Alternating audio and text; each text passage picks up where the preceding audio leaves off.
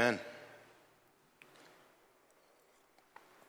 Last week, we're in this series uh, called The Gospel.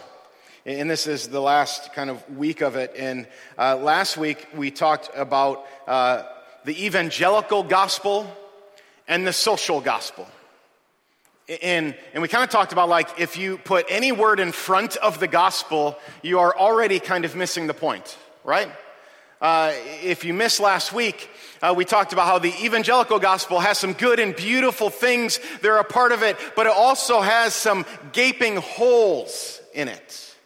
Some things that are missing, that are being ignored. And then we talked about the social gospel, and there are some beautiful and good things about it. But there are holes in it as well, and there's ways that it goes way off track and does things like ignore this scripture as God breathed, useful for instruction and direction for us. So, my goal in this series is not just to feed you what the gospel is, but to challenge us in how we think of the gospel and to remind us that the gospel isn't summed up in, in a nice little neat phrase, but it's summed up in the gospels that is centered on Jesus that proclaim the good news to this world.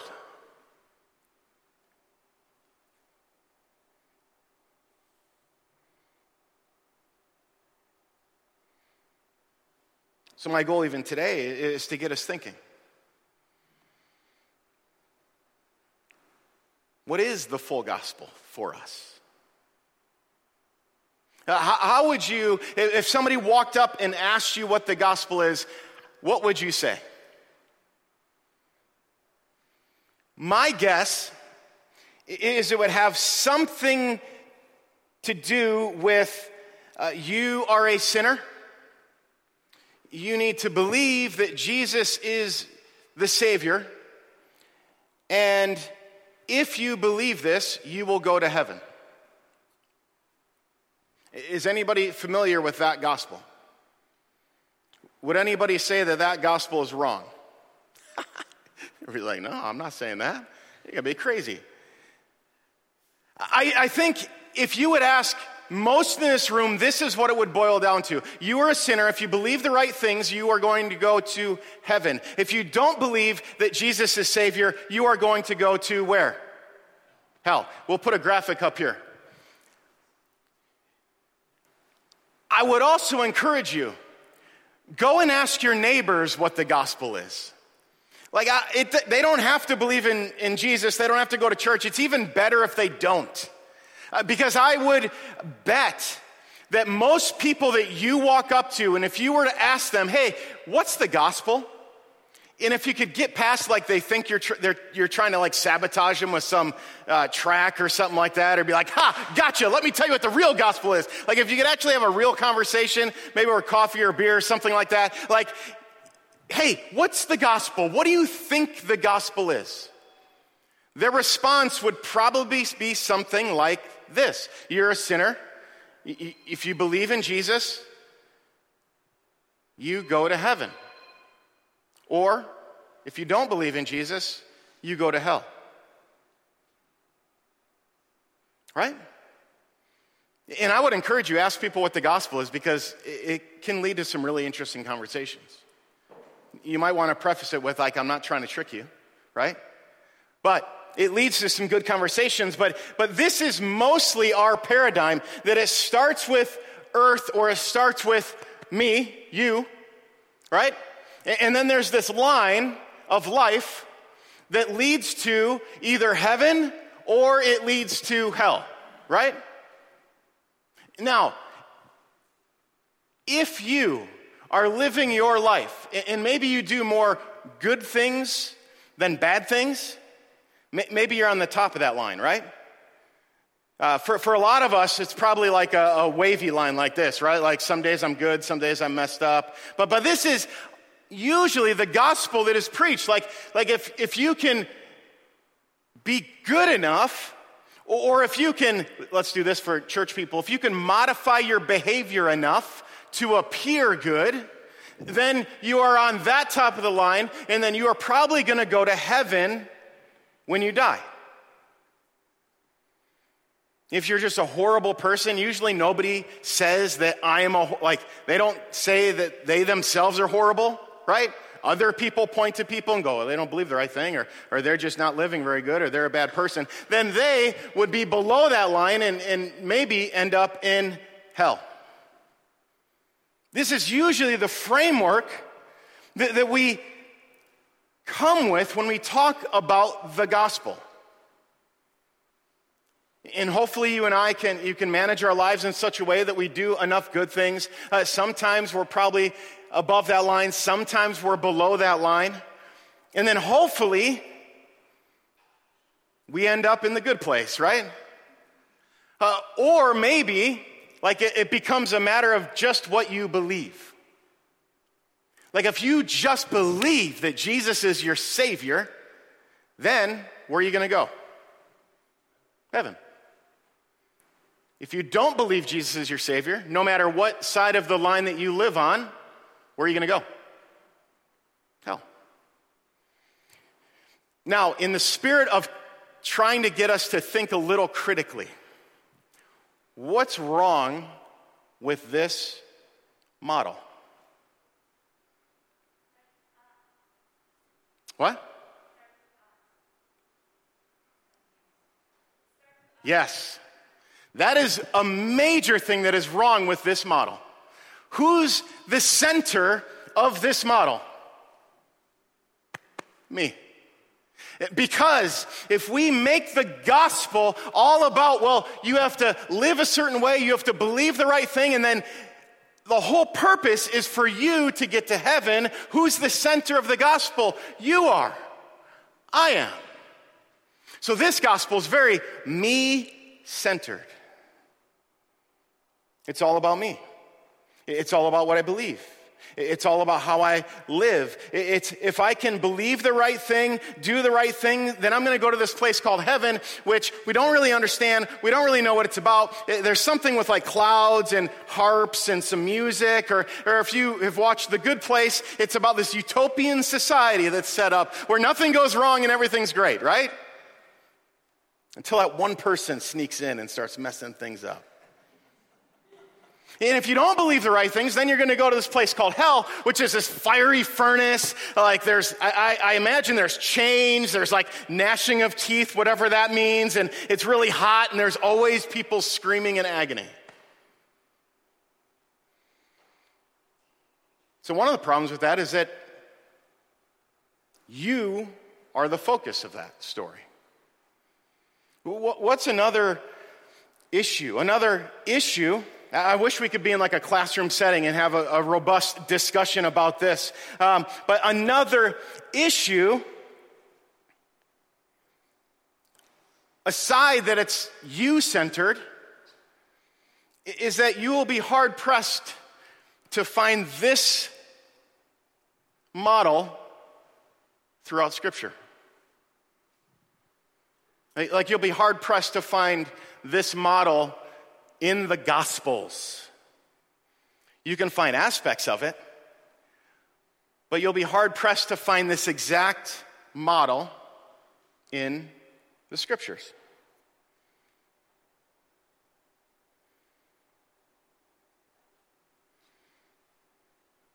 So, what do you do with this? I would contend that there are pieces of this that are true and accurate. And then there's some things that I think we've maybe simplified just a little too much in hopes of creating this nice, neat little package that we could serve up to somebody to get them to make a decision and say a prayer so that we could put a tally in the win box for us as Christians. Mark chapter 1. Turn there with me. Mark chapter 1, we have John the Baptist is on the scene and he's saying, Look, I am called to prepare the way. The voice of one calling in the wilderness, preparing the way for the Lord. So John the Baptist on scene saying, Hey, something really awesome is going to happen. I am here to prepare the way for that awesomeness. I don't know if you ever heard Jesus referred to as before as awesomeness, but there's a first time for everything. And then Jesus comes on the scene. In verse 14, John was put in a prison. Jesus went to Galilee proclaiming the good news. Some of us still don't believe the gospel is good news. And some of us whittle that good news down to, well, you will go to heaven when you die. But aside from that, there's not much good news for us. But Jesus comes, the good news. In this model, what's the next thing that he should say? I've come to proclaim the good news. If you believe in me, you're going to go to heaven. Right? According to that model that we usually operate by. Does he say that? No. The time has come, he said. The kingdom of God has come near. Repent and believe the good news. Already, there's a couple things at play. He quotes from Isaiah. So he's linking back to the Old Testament. He's linking back to the story of God. And so, really, the gospel doesn't start with you and I. The Gospels start with the story of God, the story of creation, the story of God pursuing his people in Israel, the story of God coming, sending prophets, trying to get them on the right track, and the story of Jesus arriving on the scene. And being the fulfillment of the entire story. So the story doesn't start with you, the story starts with God.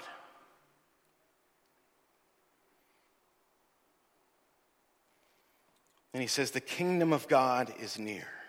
Repent. According to Jesus, what's the goal of the gospel? Is it for you to, when you die, go to some place called heaven and like fly there? with wings because you're an angel? Sorry. I mean, maybe. But throughout Jesus' ministry, throughout the Gospels, he talks much more about the Gospels, the good news being that the kingdom of God is coming down here.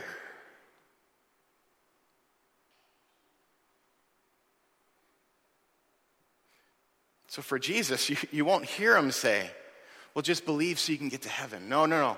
Believe, repent, so that you can witness and be a part of the kingdom of God being built here now. This is a completely different way of thinking. Uh, I, I, I have a video, it's about a five minute video from the Gospel Project. And it's this website, they have a YouTube page, they have everything. It's an amazing place to learn theology and the overall scope of Scripture. But I have this video, it's talking about this whole subject that I think sums it up nicely for us. I'll come back up and finish the sermon after we're done. So, in the Bible, the ideas of heaven and earth are ways of talking about God's space and our space. So, I understand our space really well. We live here, there's trees, rivers, mountains. But my understanding of God's space gets a little fuzzy. And what we do get in the Bible are images trying to help us grasp God's space, which is basically inconceivable to us. So these are two very different types of spaces. Yes, they're they're different in their nature, but here's what's really interesting is that in the Bible, these are not always separate spaces. So think of heaven and earth as like different dimensions that can overlap in the same exact space. So we talk a lot about going to heaven after we die, but this idea of heaven and earth overlapping, we don't talk a lot about that. Which is kind of crazy because the union of heaven and earth is what the story of the Bible is all about. How they were once fully united and then driven apart, and about how God is bringing them back together once again. So let's go back to the beginning where heaven and earth they're completely overlapping. Yeah, this is what uh, the Bible's description of the Garden of Eden is all about. It's a place where God and humanity dwelt together, perfectly no separation, and, and humans then partner with God in building a flourishing, beautiful world and so on. But as humans, we wanted to do things a different way. We wanted God out and we wanted to create a world apart from him. Yeah, so we have these two spaces now. And the Bible actually uses lots of different kinds of words and phrases to refer to these two spaces to make a, a clear distinction. So you've said that these spaces can overlap, though. So explain how that works. Yeah, this is where we have to start talking about temples. Because in the biblical world, you experience God's presence by going to a temple. That's where heaven and earth uh, overlap. Now, there are two types of temples described in the Bible. One is a tabernacle, basically a tent that was built by Moses, and the other was this massive building made by Solomon. And these temples were decorated with fruit trees and flowers and images of angels and all kinds of gold and jewels and so on. And these are designed to make you feel like you're going back to the garden. And at the center of the temple was a place called the Holy of Holies, which was like the hot spot of God's presence. Now we can go and be with God again. But not so fast, because the temple also creates a problem. So God's space is full of his presence and goodness and justice and beauty, but human space is full of sin and injustice and the ugliness that results. So, how do these spaces overlap if they're so different and they're in conflict with each other? This was resolved through animal sacrifice. Yeah, that's kind of weird. What do animal sacrifices have to do with this? Yeah, the, the idea is this animal sacrifices somehow they absorb the sin when the animal dies in your place. And it creates a clean space, so to speak, where you are now free to enter into the temple and be in God's presence. Okay, so if I'm an Israelite and I live in Jerusalem, I might be able to be in God's presence. But you said the story of the Bible is all of heaven and earth reuniting. Right. So we have to keep going in the story where we come to Jesus in the New Testament. And in the Gospel of John, we hear this claim that God became human in Jesus and made his dwelling among us. Now, this word dwelling is really curious. It, literally, it means he set up a tabernacle among us. And so, what John is claiming right here is that Jesus is a temple. He is now the place where heaven and earth overlap. What's interesting about Jesus is that he isn't staying in this safe, clean space. He's running around hanging out with sinners. He's healing people of their sicknesses and forgiving people of their sins. He's basically creating little pockets of heaven where people can be in God's presence, but he's doing it out there in the middle of the world of sin and death. And he keeps telling everyone that the kingdom of heaven is at hand. And he even told his followers to pray regularly that God's kingdom come and that his will be done here on earth just as it is in heaven.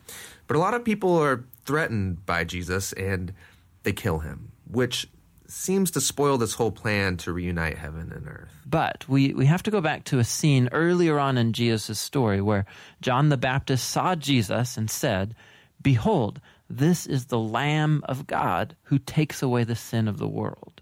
So Jesus isn't just talked about as being a temple, he's also talked about as being the temple sacrifice. Yeah, so so the cross is now the place where Jesus absorbs sin to create a clean space that is not limited like animal sacrifices. Jesus' sacrifice has the power to keep spreading and spreading and reuniting more and more of heaven and earth. And this is all really great, but it leaves one big question in my mind, which is what happens when I die? Don't I just fly over to God's space to be with Jesus. Yeah, so a few times in the New Testament, we learn that Christians will be with Jesus in heaven after they die, but that is not the focus of the Bible story. The focus is on how heaven and earth are being reunited through Jesus and will be completely brought together one day when he returns. So in the book of Revelation, we get this beautiful image of the Garden of Eden, now in the form of a city, coming to end the age of sin and death by redeeming all of human history in a renewed creation. And God's space and human space completely overlap once again.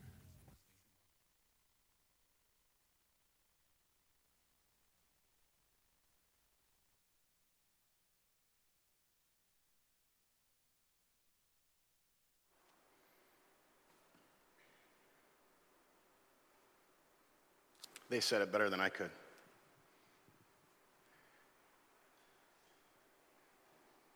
So, the gospel God makes us in his image.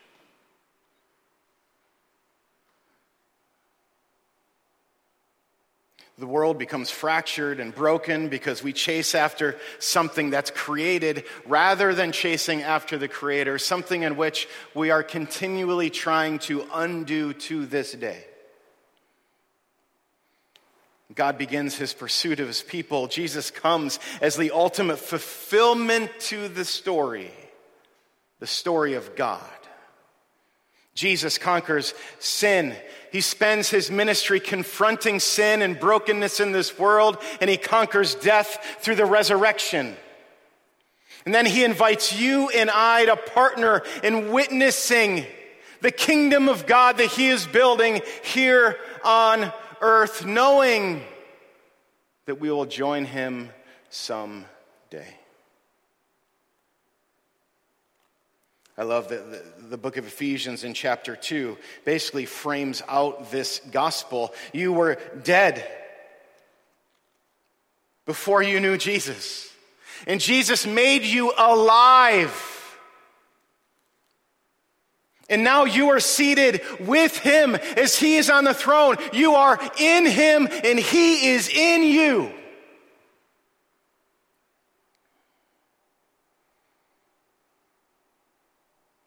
It changes everything. It changes your identity.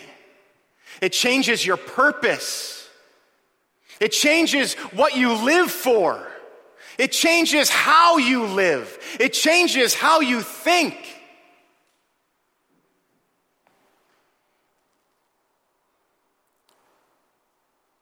Goes on to say you, you are seated with Christ in the heavenly realms. You are not only free from things, but you are also free to things that Jesus calls you to. He says this is a gift of grace for you have been saved. And he says, You are God's handiwork. You are created for good works that He's created beforehand.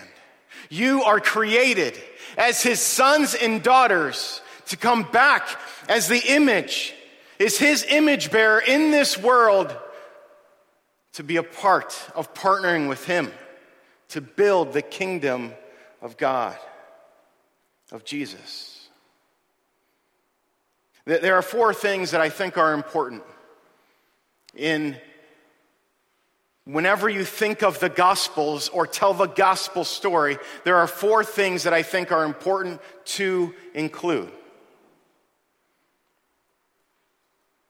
First,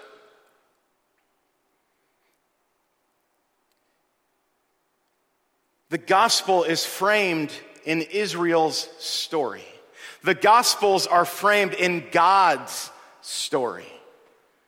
It doesn't start with you. It starts with God.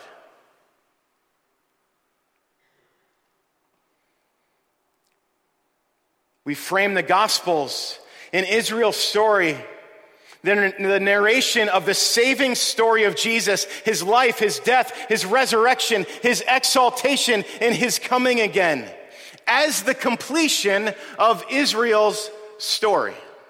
Uh, N.T. Wright says that there are four parts to God's story, and we are, or four acts. He kind of talks about it as a play, and we are in Act Five as the church, continuing to live out the story of Jesus. Number two, the gospel centers on the lordship of Jesus. Uh, the problem with that first gospel that I put up, where like maybe I live above the line, maybe I don't. Uh, but primarily it's focused on what I believe. So if I believe the right thing, I can go to heaven. What's another big problem with that gospel is that people, and this has shaped Christianity in America at least, I don't know about other nations, but in America at least, this has shaped Christianity where you get to the place where go, all I have to do is think the right thing. Doesn't have a whole lot to do with how I live. So I can have other idols in my life. I, I, I, can live how I want. I can buy what I want. I can chase after what I want. But guess what? I believe that Jesus is Lord, so I'm going to heaven. I'm good. The Gospels talk about a different story. The one that says, no, the Lordship of Jesus in your life is absolutely essential It involves giving up idols. It involves letting Jesus be the source of every part of your life. Your identity, how you think, your finances, your relationships, your sexuality, how you think, how you live, every single aspect of your life, Jesus is Lord over.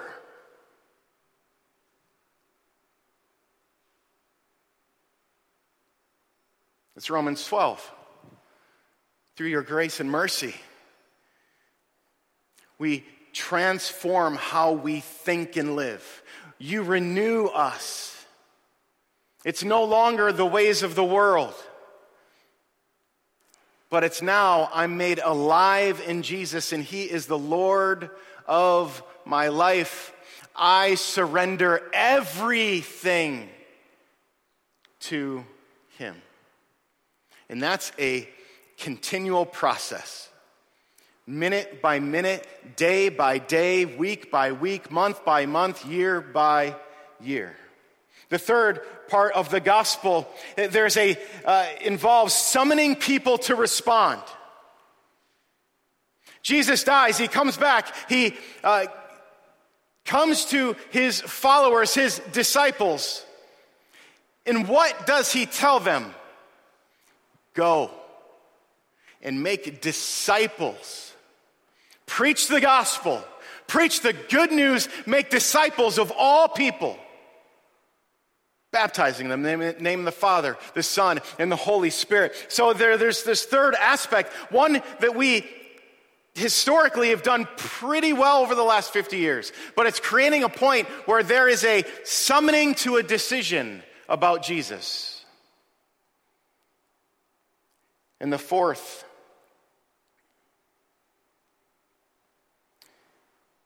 is that the gospel saves and redeems.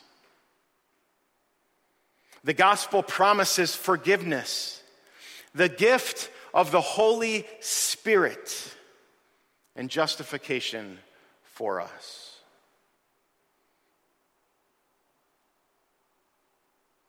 So, two questions.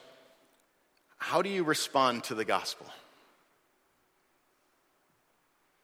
Like in your own life in your own day to day life, how do you respond to the gospel? Is it good news?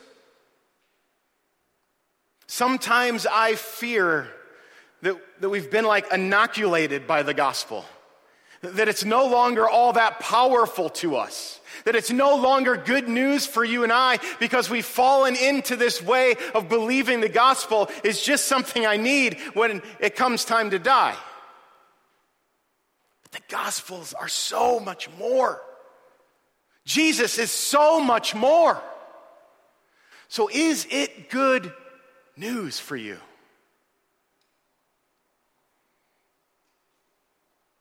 Because it has to be good news for you before it's good news for anybody else. It has to be good news for you before it's good news for anyone else. In my guess, in this room or online, we are all over the map on whether or not the gospel is good news. Right? I mean, we could just be honest about that. I think half the battle is identifying where we are at in our relationship with the gospels. So if you're somebody who's like, man, I've been a Christian for 30 years and, and I think of the gospel, I read the gospels, I know about Jesus, like I know all the stuff, but it's, it's kind of stuck in my head and it's not down in my heart yet. And it's not like, when I think about it, it's not like good news. Yes, this is amazing. It's more like, yeah, it's kind of cool. If we are in that place, I want to encourage us. Spend time praying, spend time with Jesus in the Gospels, and ask the Holy Spirit to transform our hearts, our minds, and our lives. Because it has to be good news for us before it's good news for anyone else.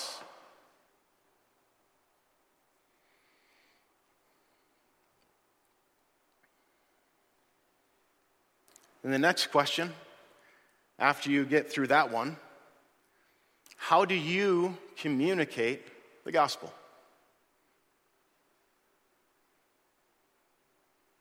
Through words and action. How do you communicate the gospels? Again, I would assume that not all of you are out preaching the gospel every week at your places of work, at your school, on the playground, Kids are downstairs. I don't know. Uh, places you go out to eat. My guess is not many of us are out there preaching the gospel every single week. If you are, come talk to me. I'd love to chat. So, my challenge for us, our primary role that Jesus told us to do is go out and preach the gospel.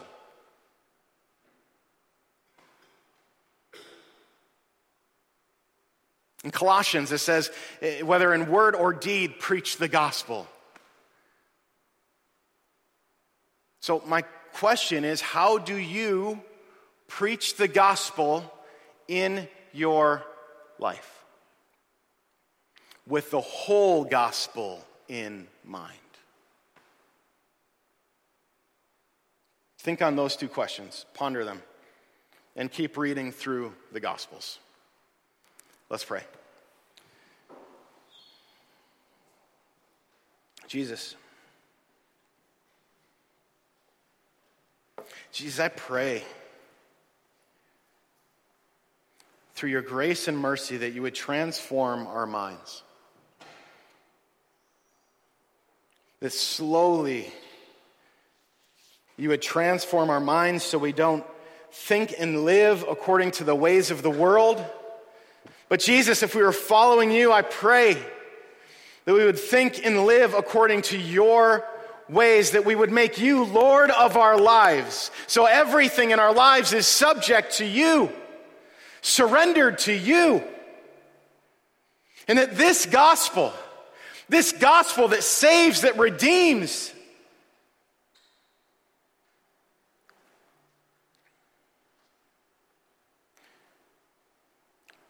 transform our lives. It would transform our church. Because if we allow our lives to be transformed, if we allow the Holy Spirit to grow fruit in our lives, to gift us according to the mission of Jesus, then this whole community and world will be changed. For you, by you, as we witness the kingdom of God coming down. Stir in us this affection for you, this affection for the whole gospel. Amen. Amen.